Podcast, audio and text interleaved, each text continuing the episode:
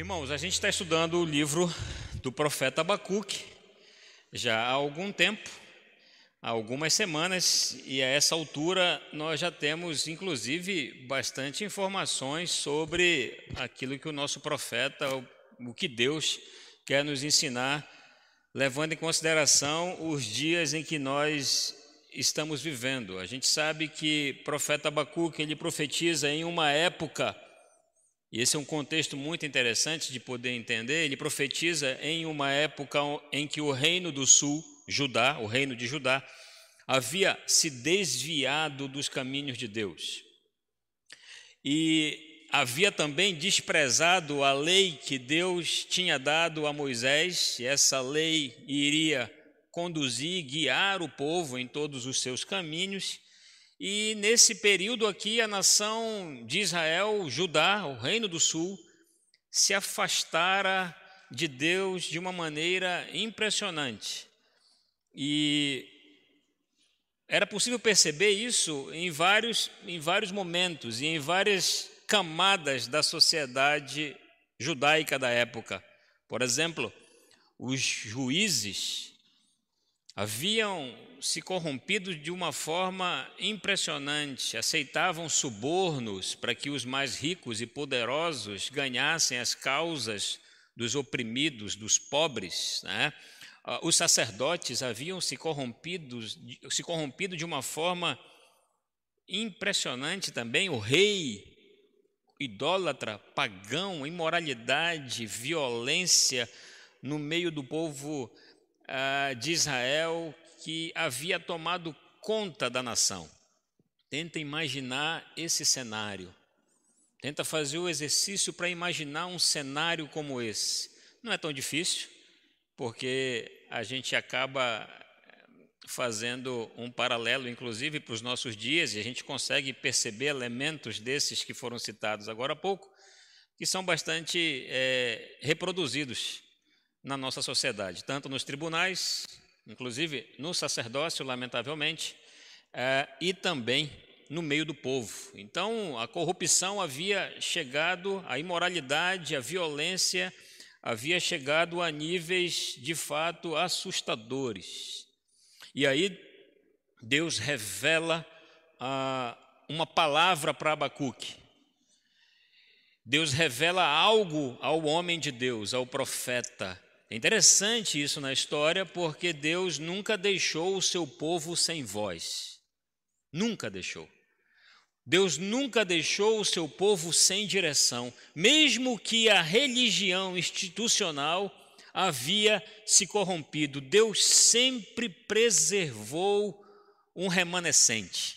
Sempre. Deus sempre preservou alguém que seria responsável por reconduzir o povo ao caminho. É muito bom poder perceber isso na história, de que Deus sempre teve uma voz. E os profetas, quando todos esses caminhos, o rei, os juízes, a própria sociedade, a, o sacerdócio se corrompia, Deus levantava um homem corajoso, um homem de Deus, para falar dos oráculos de Deus ao povo e trazê-los novamente ao arrependimento. É isso que acontece aqui. Mas no livro de Abacuque, ao invés de nós termos o conteúdo da profecia para o povo, daquilo que Deus desejava ver no povo, o Abacuque vai abrir o coração diante daquilo que lhe é revelado. E ele começa a clamar a Deus, porque ele tem uma visão clara de como o seu povo estava. E aí ele clama a Deus: Senhor, restaura o meu povo, Senhor. Promovam o arrependimento no meio dessas pessoas. Reaviva, Senhor, a tua obra no meio de nós modifica essa realidade e Deus revela a Abacuque que o que estava por vir era trágico, que o que viria era aterrorizador, era algo destrutivo, era algo impressionante o que estava por vir. E aí ele fica, ele fica, ele surta o Abacuque surta diante daquilo que Deus lhe revela, porque ele esperava receber de Deus outra coisa. E aí ele vai abrir o coração no versículo 2. Deus responde ele no versículo 5, e essa resposta de Deus, ao invés de proporcionar para Abacuque alento, conforto, crença, pelo contrário, o coloca numa posição ainda mais angustiante. Ao invés de, ao invés de resolver aquela angústia do versículo 2, faz potencializa ainda mais, sendo redundante. A angústia, a agonia, a aflição do profeta. E aí o que, que ele faz diante disso? Aí ele vai diante da falta de entendimento, diante de reconhecer a sua incapacidade de entender aquele momento, porque ele lança alguns argumentos interessantes para tentar provar que Deus não podia fazer aquilo que ele estava pretendendo.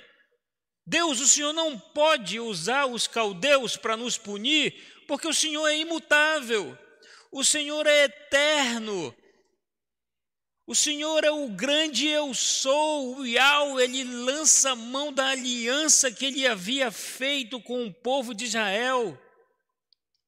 Na compreensão limitada, humana, terrena, física de Abacuque, ele não entendia como Deus podia ouvir a oração do profeta daquela maneira.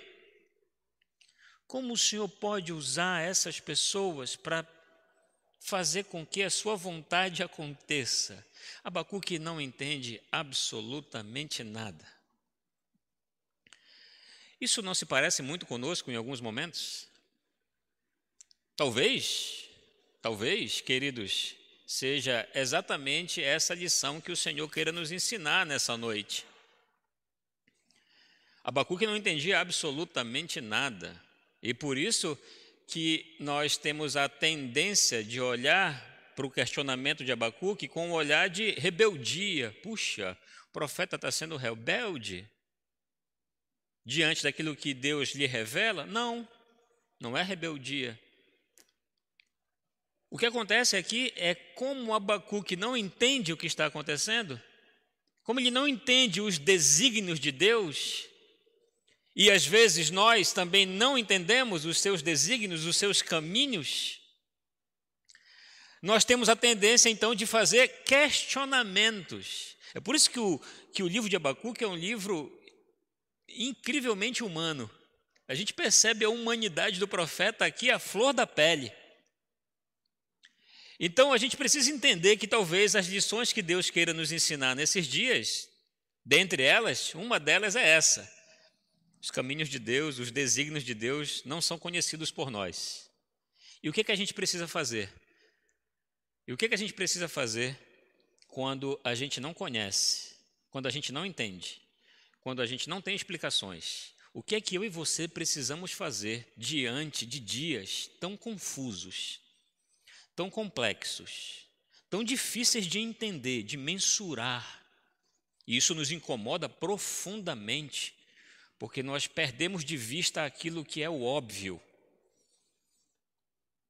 Nós perdemos de vista aquilo que era usual, aquilo que estava programado, aquilo que nós conseguíamos mensurar a curto, médio e longo prazo, mesmo com todas as limitações. E aí, quando isso é nos tirado, a gente tem a tendência de fazer questionamentos profundos como esses que Abacuque está fazendo aqui. Então, o que é que Deus quer nos ensinar? O que é que nós precisamos aprender quando nós vivemos em dias assim? Quando nós estamos em situações assim que nos tiram a estabilidade, quando nos tiram a previsibilidade. Então, eu queria chamar a sua atenção para que você fixasse o seu pensamento nessa pergunta, porque é a ideia que a gente consiga responder a essa pergunta. Então, diante do desconhecido, Abacuque tem uma reação impressionante. Isso nos leva a crer que ele tem uma compreensão clara sobre Deus, correta sobre Deus, e não tem a intenção de desagradá-lo, apesar da sua limitação. O que é que ele faz no versículo 1 do capítulo 2? Bom, ele parece que prega para si mesmo. Ele prega para si mesmo. Bom, quer saber? Já coloquei todos os meus argumentos já usei, já lancei mão de argumentos da imutabilidade de Deus, da eternidade de Deus, da aliança que Deus fez com o povo. Ainda assim, eu não consigo entender, eu não consigo explicar. O que é que eu vou fazer? Eu vou me colocar no lugar que me cabe, no lugar que me é devido, na torre de vigia. Eu vou me pôr nesse lugar, e é lá que eu ficarei e não somente ficarei lá. Tudo indica que ele não está falando isso de maneira literal, certo? Ele não está indo para uma torre literalmente ali no final da muralha, sobe na torre e vai ficar olhando. Tudo indica que o que ele está fazendo, que o que ele vai fazer é se colocar num momento em de reclusão espiritual, onde ele vai refletir onde ele vai falar com Deus. É por isso que ele diz o texto: ó, Eu vou me colocar sobre a fortaleza e não somente ficar lá. Eu vou vigiar para ver o que? O que Deus vai me dizer. Olha o que Abacuque faz. A minha alma está angustiada. Eu estou aflito. Eu estou temendo o que vem pela frente. E a palavra de Deus me diz que eu não posso me manter nesse estado. O que é que eu tenho que fazer? Eu vou me colocar no lugar que me cabe, debaixo da orientação de Deus. Eu vou para o lugar que me é devido o lugar onde eu vou orar ao Senhor, onde eu vou buscar a Deus e, ou, e esperar o que Ele vai me dizer. Será que nesses dias loucos, nesse mundo cão que a gente vive, você perdeu a capacidade de pregar para você mesmo? Ei, calma! O que é isso? Espera aquilo que o salmista lá, os Salmos de Coré, no Salmo 42, versículo 5, vai dizer. Olha esse texto, irmãos, vamos lá nesse texto. Olha como esse texto é precioso para isso que nós estamos falando aqui, de resgatar essa prática. Salmo 42, versículo 5, vejam só. Por que estás abatida, ó minha alma? Por que te perturbas dentro em mim? Espera em Deus, pois ainda o louvarei. A Ele meu auxílio e Deus meu. Qual foi a última vez que você pregou para você mesmo? Qual foi a última vez que você se colocou diante de uma situação que percebeu a angústia, a dúvida, o medo e você não pregou para você mesmo? Ei, espera aí, calma. Como assim, Paulo? Você não crê mais naquilo que fala toda semana? Aliás, aquilo que você prega é somente para as pessoas, os seus ouvintes, não serve para você? Por que está abatida a tua alma? Por que está angustiado o teu coração? Por que está caído o teu semblante? Qual foi a última vez que você pregou para você? É isso que Abacuque faz. E ele faz até Deus responder. Sabe o que acontece no versículo 2, querido? Deus responde. E é essa resposta que nós iremos ver nessa noite. Olha o versículo 2 até o versículo 6 do capítulo 2, que é onde nós iremos refletir nessa noite. Abacuque, capítulo 2, de 2 ao 6. Diz assim: O Senhor me respondeu e disse: Escreve a visão Grava-a sobre tábuas para que a possa ler até quem passa correndo. Porque a visão ainda está para cumprir-se no tempo determinado, mas se apressa para o fim e não falhará. Se tardar, espera-o, porque certamente virá, não tardará. Eis o soberbo, sua alma não é, não é reta nele, mas o justo viverá pela sua fé. Assim como o vinho é enganoso, tão pouco permanece o arrogante, cuja gananciosa boca se escancara como o sepulcro e como a morte que não se farta, ele ajunta para si todas as nações e congrega todos os povos. Não levantarão, pois, todos eles, todos estes contra ele um provérbio, um dito zombador? dirão. Até aqui. O que, que a gente tem nesse primeiro momento aqui? A gente, tá, a gente já sabe que nós temos um homem que está na torre de vigia, não somente na torre de vigia, sem nada para fazer, ocioso, mas buscando a Deus, buscando saber o que é que Deus queria para ele, o que é que ele precisava entender, e aí olha algo incrível no texto. O Senhor responde, irmãos. O nosso Deus é um Deus que responde. Amém? Você acredita nisso? Deus responde às nossas orações.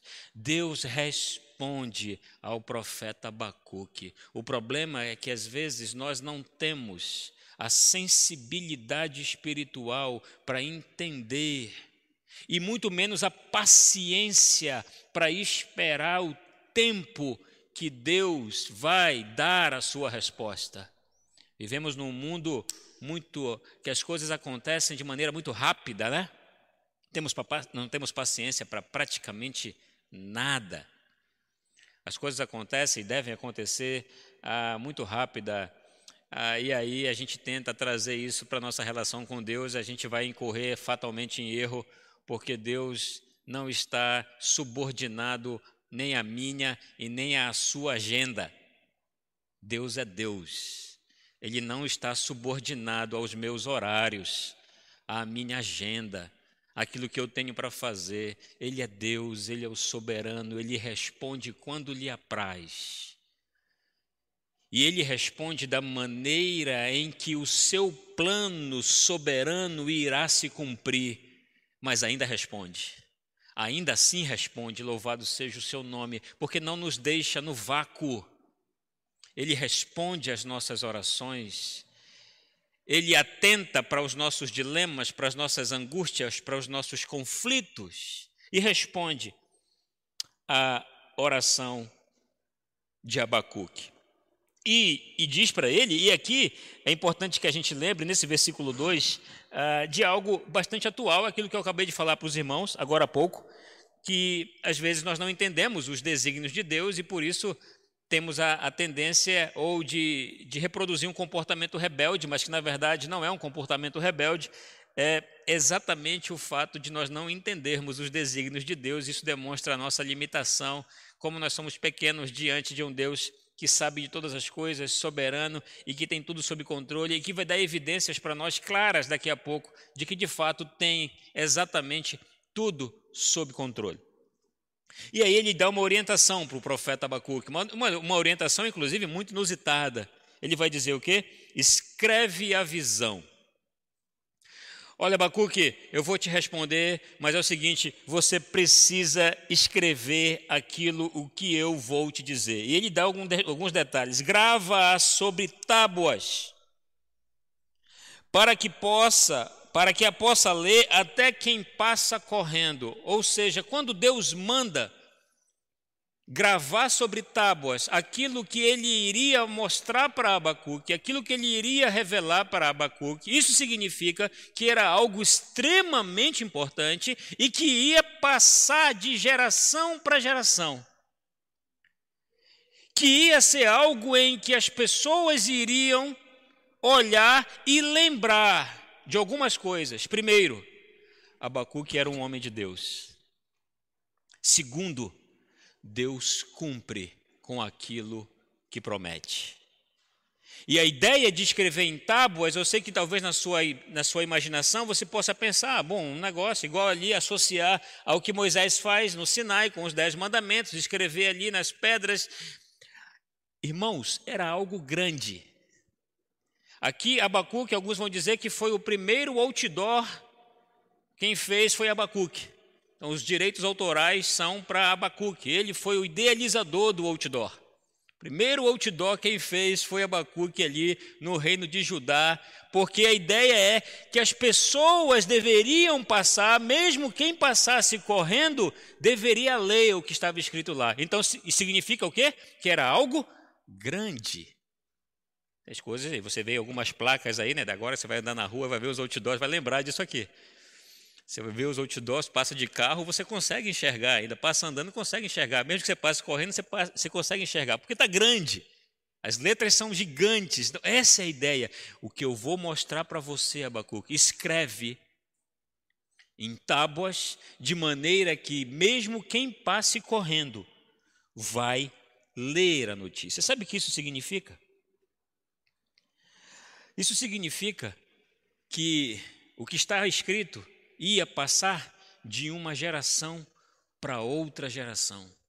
E as pessoas deveriam entender que isso era algo da parte de Deus. Que aquilo que Deus promete, que aquilo que Deus falou que iria acontecer, vai acontecer.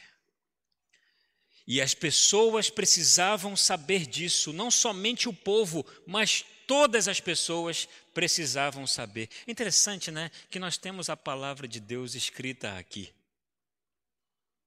E isso nos foi revelado. Revelado para quê? Para o conhecimento de todas as nações. De que Deus é um Deus que tem o controle de absolutamente tudo. E um dia ele voltará. Um dia o Senhor voltará. Então, olha o princípio que ele está ensinando para Abacuque e olha o princípio que nós temos hoje, a igreja, no Novo Testamento. Olha o que ele está querendo ensinar a Abacuque, isso é para todo mundo. Escreve isso, revela isso para as pessoas. A mesma ideia, o mesmo princípio para nós, irmãos, a igreja. A igreja deve alertar as pessoas. A igreja deve alertar a este mundo que quem de fato governa este mundo é o Senhor. E esse Senhor fez promessas para esse mundo. Esse Senhor já sabe o final da história. Ele não está escrevendo a história, a história já está escrita, irmãos. Deus já sabe o que vai acontecer. Deus já sabe o final de toda a história. Tem gente aí fora que não sabe de absolutamente nada. O papel da igreja é dizer a elas quem que controla a história, quem é o Senhor da história e o que é que lhes espera, o que é que lhes aguarda. Versículo 3. O interessante é que no versículo 3 é que Deus trabalha de uma forma é incrível, né? porque ele, ele tem uma relação com o tempo que nós não temos. O tempo para nós é assustador, não é? O tempo para nós é angustiante. Por isso que ele fala no futuro como se já estivesse acontecido. É muito interessante isso. Por que, que ele fala dessa forma? Ele se relaciona ao futuro como se fosse fato, mas é futuro, ainda não aconteceu. Por que, que ele faz isso? Sabe por quê? Porque aquilo que ele disse que ia acontecer, vai acontecer. É por isso que futuro, tempo, para Deus é irrelevante. Para nós é extremamente delicado pensar e falar sobre o tempo. Nós nos desesperamos, nós nos angustiamos com a demora, mas para Deus, o futuro, Ele trata como fato. Sabe por quê? Porque aquilo que Ele disse que ia acontecer, meu irmão, vai acontecer. É isso que Ele está falando para Abacuque. É isso que Ele está dizendo para Abacuque. Olha, escreve de uma maneira em que todos possam ver, porque quando acontecer, sabe que eles irão dizer? Deus não estava brincando. Deus estava falando sério. Irmãos, Deus sempre está falando sério. Quando ele disse no Éden para o homem: O dia que você comer do fruto da árvore do bem e do mal, o que é que ia acontecer? Certamente morrerás. O que é que nós enfrentamos até hoje? A morte. Deus não estava brincando, irmãos, quando disse o que disse. Deus não está brincando quando promete o que promete, aquilo que ele prometeu, creia, vai se cumprir. É isso que ele está dizendo para o Abacuque. O que eu falei que vai acontecer, Abacuque, vai acontecer. Porque a visão, versículo 3, ainda está para cumprir-se no tempo determinado. Mas a se apressa para o fim e não falhará. Se tardar, espera-o, porque certamente virá e não tardará. O que Abacuque deveria fazer, mesmo que a profecia, o que a promessa não fosse presenciada por ele, era fazer com que essa profecia se preservasse, para que ela se fortalecesse historicamente. Em que sentido? Falando a respeito dela. Quando é que uma profecia se fortalece historicamente? Quando se fala a respeito dela, quando se prega sobre ela. Irmãos, um dia o nosso Senhor voltará. O Senhor Jesus um dia voltará novamente a esta terra. Será que nós temos perdido isso de vista? Será que achamos que a igreja vai viver o céu aqui na terra? O nosso Senhor voltará, irá buscar os seus, estabelecerá o seu reino, o juízo. E quando ele voltar, não voltará mais como advogado, voltará como juiz. As pessoas precisam entender isso. Será que essa profecia, essa palavra se perdeu historicamente porque não se fala mais sobre isso? O que se fala é sobre prazer, felicidade na terra, bênçãos e mais bênçãos. Por isso que enfrentamos, esse é um dos motivos de enfrentarmos bastante dificuldades em tempos assim. Porque estamos tão acostumados com prazer, tão, tão acostumados com, com com o conforto que quando os dias maus batem na nossa porta, a gente tem muita dificuldade de entender um Deus que também permite permite que a tribulação entre na nossa casa. Temos muita dificuldade para entender um Deus que não é somente um Deus que está aqui como se nós fôssemos num supermercado e na prateleira pegássemos só o que nós quiséssemos da fé está incluído, irmão, no bojo da fé, tribulação, sofrimento, dificuldades. Ou será que somos cristãos tão somente quando é conveniente? Ou será que somos cristãos somente quando é seguro? Somos cristãos somente quando as coisas nos são favoráveis, quando o vento é a favor. Quando o vento é contra, nós nos escondemos, nós deixamos de lado aquilo que o Senhor nos orienta a fazer, perdemos de vista o que é, quais são as implicações que a fé nos impõe, quais são as implicações que o seguir a Cristo significa. Ou Simplesmente somos crentes quando as coisas nos são favoráveis. Abacuque, mesmo sem ver, mesmo sem ter a noção, a visão de fato quando isso ia acontecer, ele devia esperar confiantemente até que Deus cumprisse com a sua promessa. Abacuque deveria esperar como se Deus fosse cumprir com a sua promessa no dia seguinte. E essa promessa, aquilo que Deus havia falado, produziria no coração de Abacuque confiança.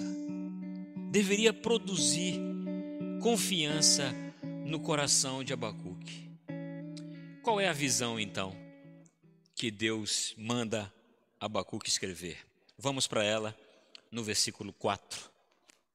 Olha o que Deus vai dizer. A visão é essa, o versículo 4. Eis o soberbo, sua alma não é reta nele, mas o justo viverá por fé. O que, que ele está falando? Olha, Abacuque, eis o soberbo. Quem é o soberbo? Os caldeus, especificamente Nabucodonosor. Esse é o soberbo. E aí ele vai dar algumas informações a respeito de Nabucodonosor. Por quê? Quem é que está dando informação a respeito de Nabucodonosor? É quem conhece Nabucodonosor. Deus conhecia Nabucodonosor.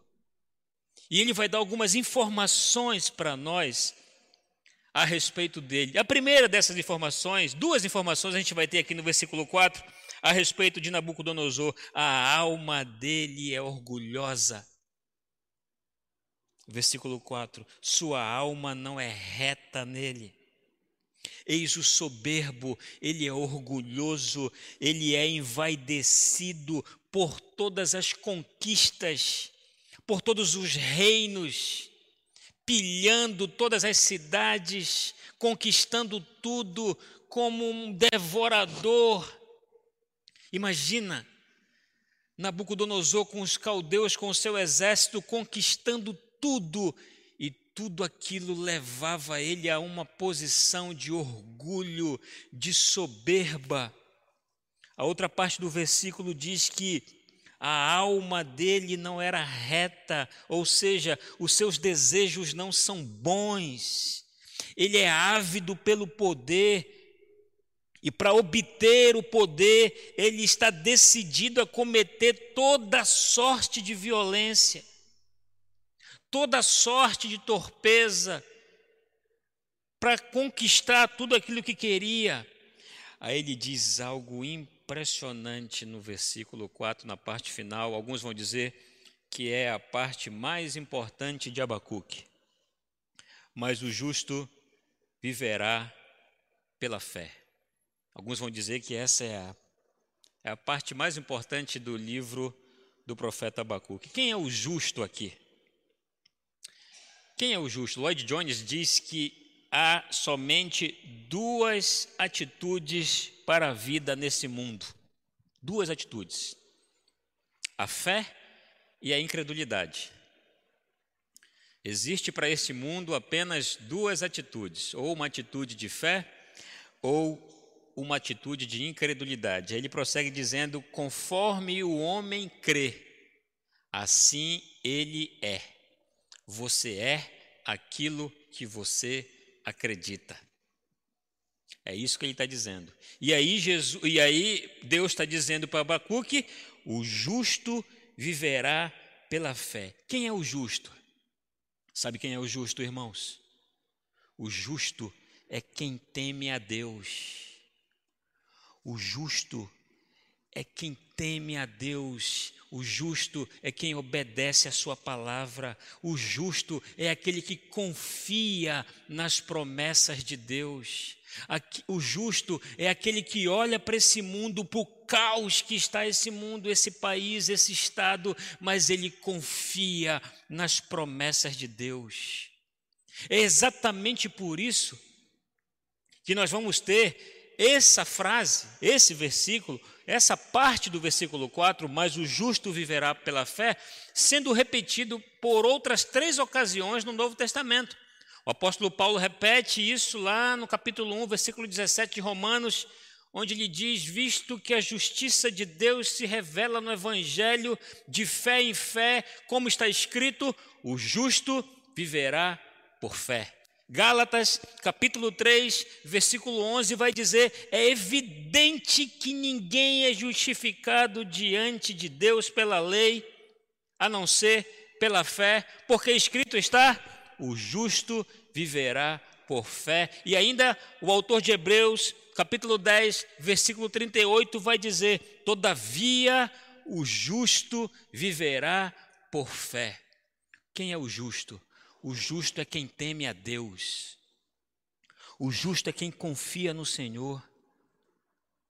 O justo é quem olha para as promessas de Deus e estabelece nas promessas de Deus a sua confiança. É o mesmo princípio, o mesmo princípio, o mesmo sentido que Deus fala para Abacuque no Antigo Testamento, é o mesmo princípio em que esse texto é usado no Novo Testamento. Ou seja,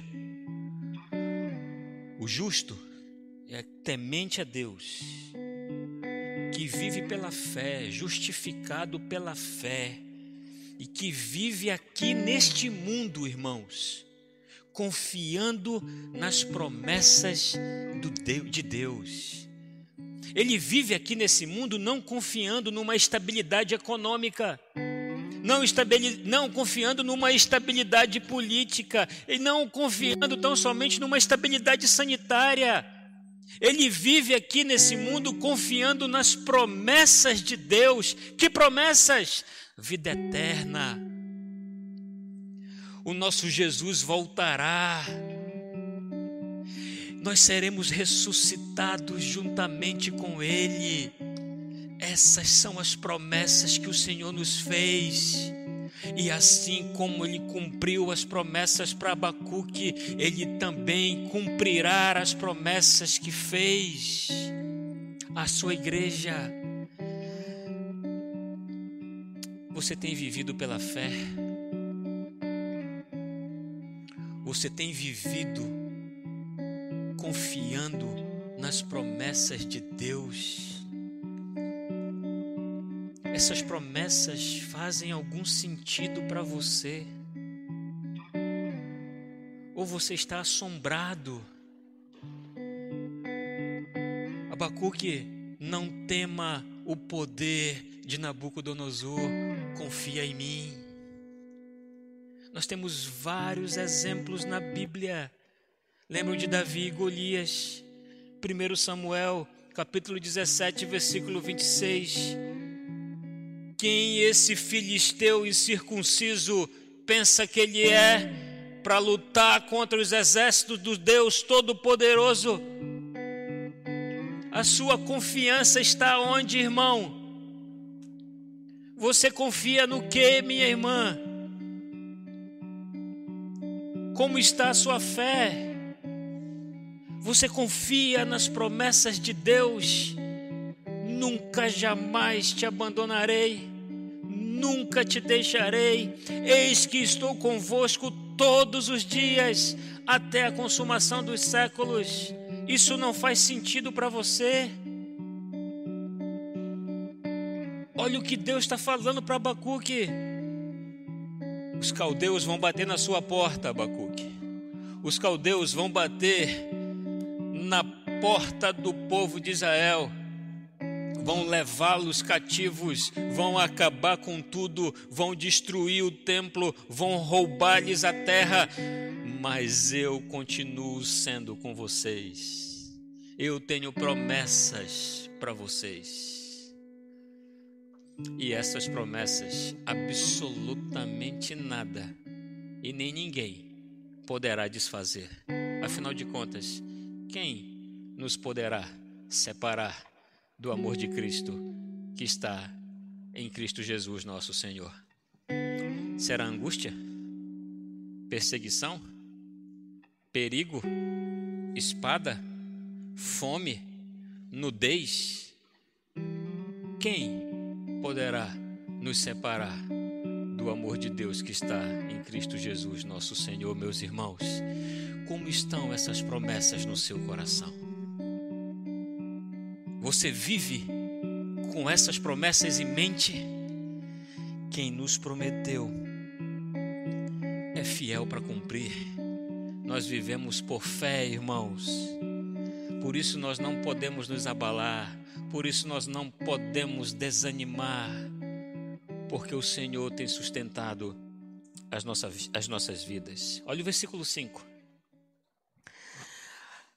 Assim como o vinho é enganoso, Tampouco permanece o arrogante, cuja gananciosa boca se escancara como sepulcro e como a morte que não se farta, ele ajunta para si todas as nações e congrega todos os povos. Ele já tinha dito que Nabucodonosor era arrogante, orgulhoso, por conta de todas as suas conquistas. E já disse também que a sua alma não era reta, porque ele era um perverso. Agora ele vai fazer uma, uma alegoria comparando aquilo que Abacuque é com o vinho, no sentido de que aquela alegria ilusória proporcionada pelo vinho teria um limite, teria um fim.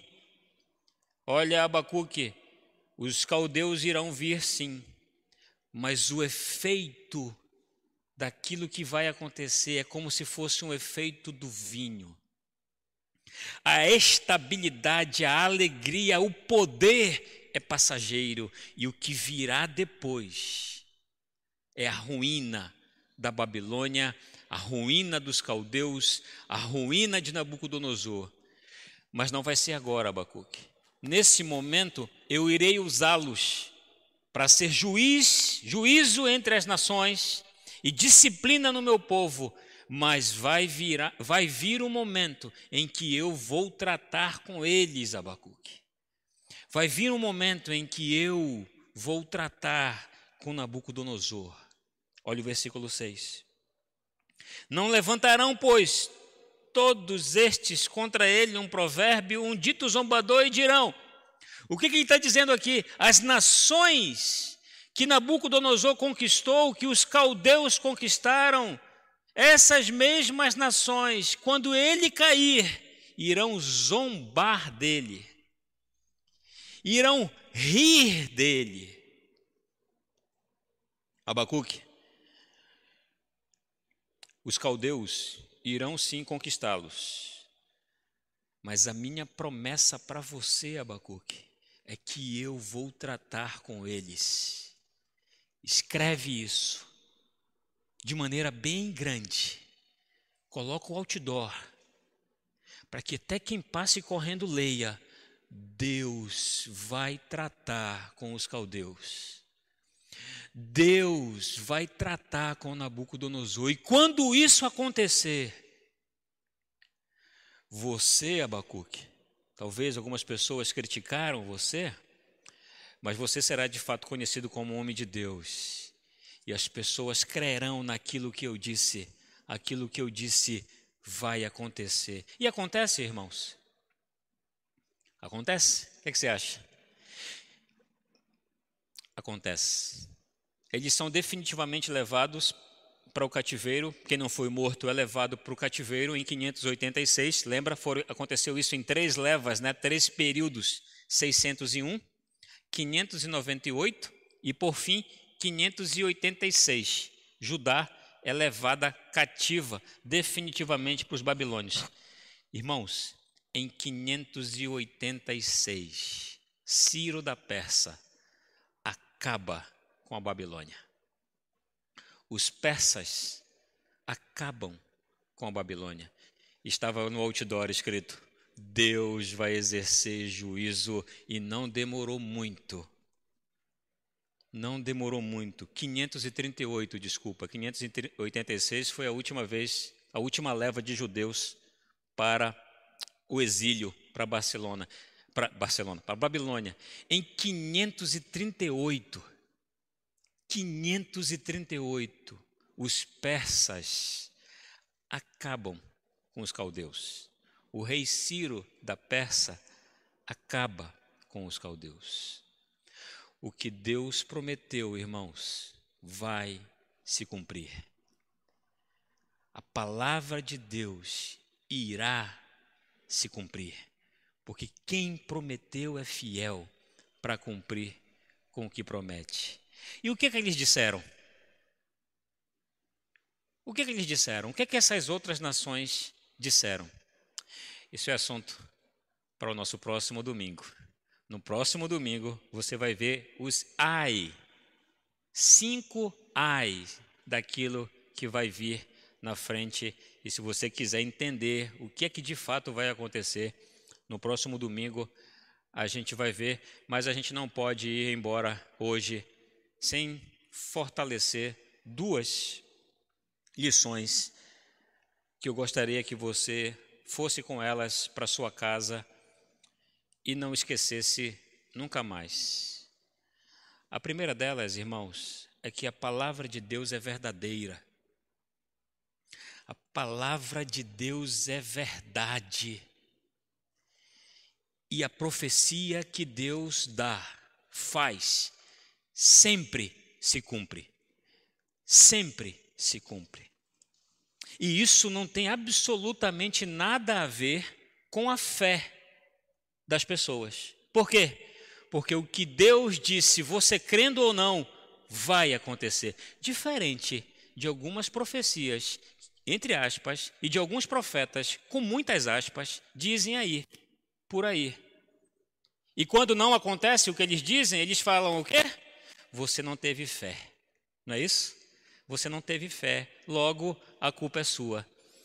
Conteúdo das profecias da palavra de Deus, queridos, sempre se cumpre. Sempre se cumpre e a culpa não é sua, porque não depende da sua fé para acontecer. Vai acontecer, independente se você acredita ou não, porque quem prometeu é Deus. E Ele cumpre com tudo aquilo que diz. Por isso, não confie em homens que no conteúdo das suas profecias colocam a culpa no povo quando elas não acontecem. Confiem em Deus, irmãos.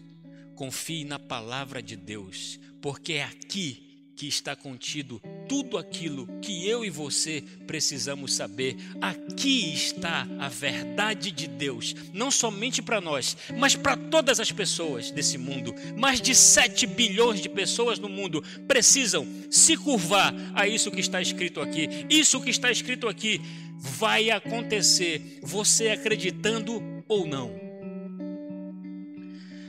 Porque quem disse que iria acontecer, queridos, foi o Deus Todo-Poderoso, que já nos deu evidências claras ao longo de toda a história de que tudo aquilo que ele disse que ia acontecer, de fato, vai acontecer. Essa é a primeira lição que você precisa, de fato, se convencer, se convencer de que é verdade, a palavra de Deus é verdade, aquilo que está escrito aqui é verdade, mesmo que aí fora digam ao contrário, mesmo que todo mundo diga ao contrário, na palavra de Deus reside toda a verdade para todas as pessoas. Segundo, o justo vive pela fé. Nós não vivemos de explicações. Nós não vivemos por respostas. Nós vivemos por fé, queridos. Deus não tem a obrigação nenhuma de nos dar, de nos dar explicações, de nos dar respostas. O que Ele espera de mim e de você é que, é mesmo sem respostas, mesmo sem explicações, nós confiemos nele. É isso que ele deseja ver em mim e você: confiança. Você tem crido em Deus? Você tem confiado em Deus? Ou você quer respostas? Ou você quer explicações?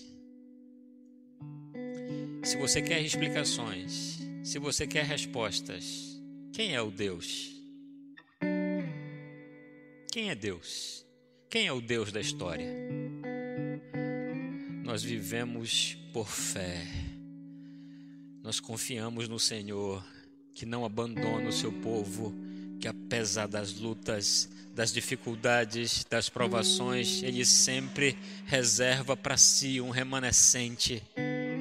Ele guarda o seu povo, Ele protege o seu povo, Ele está no meio do seu povo isso não é suficiente para nós, irmãos. Isso não é suficiente para a igreja. O Deus da igreja cuidando do seu povo, estando no meio do seu povo, o que que você precisa mais? O que você quer mais? É suficiente ou não é? Eu quero encerrar com a seguinte frase: O justo não somente crê, apesar das evidências, ele também obedece, apesar das consequências.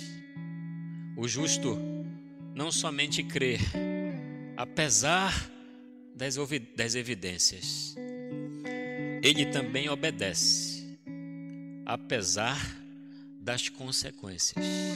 É isso que Deus quer ver no meio do seu povo. Você consegue explicar o que está acontecendo? Garanto que não. Garanto que não. Você tem respostas para o que está acontecendo? Também garanto que não. Mas o nosso Deus tem. O nosso Deus sabe.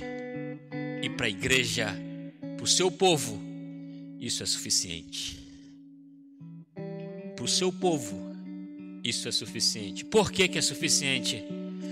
Porque nós vivemos por fé, irmãos. Nós vivemos por fé. Nós não vivemos de explicações. Nós vivemos por fé, confiantes naquilo que Deus prometeu vai se cumprir.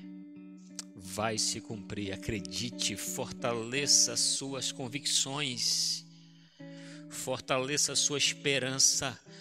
Existe vida eterna, irmãos. O nosso Senhor voltará. E se nós não estivermos mais aqui, nós seremos ressuscitados e como Ele seremos. Creia nisso, se fortaleça nisso, se agarre nessas promessas. E aí sim, seu coração encontrará paz, descanso, alento, sossego para uma alma cansada, abatida, que não consegue explicações. Mas no Senhor nós conseguimos encontrar descanso, paz e tranquilidade. Creia nisso, descanse nessas promessas e você vai ver o que Deus irá produzir no seu coração e em você.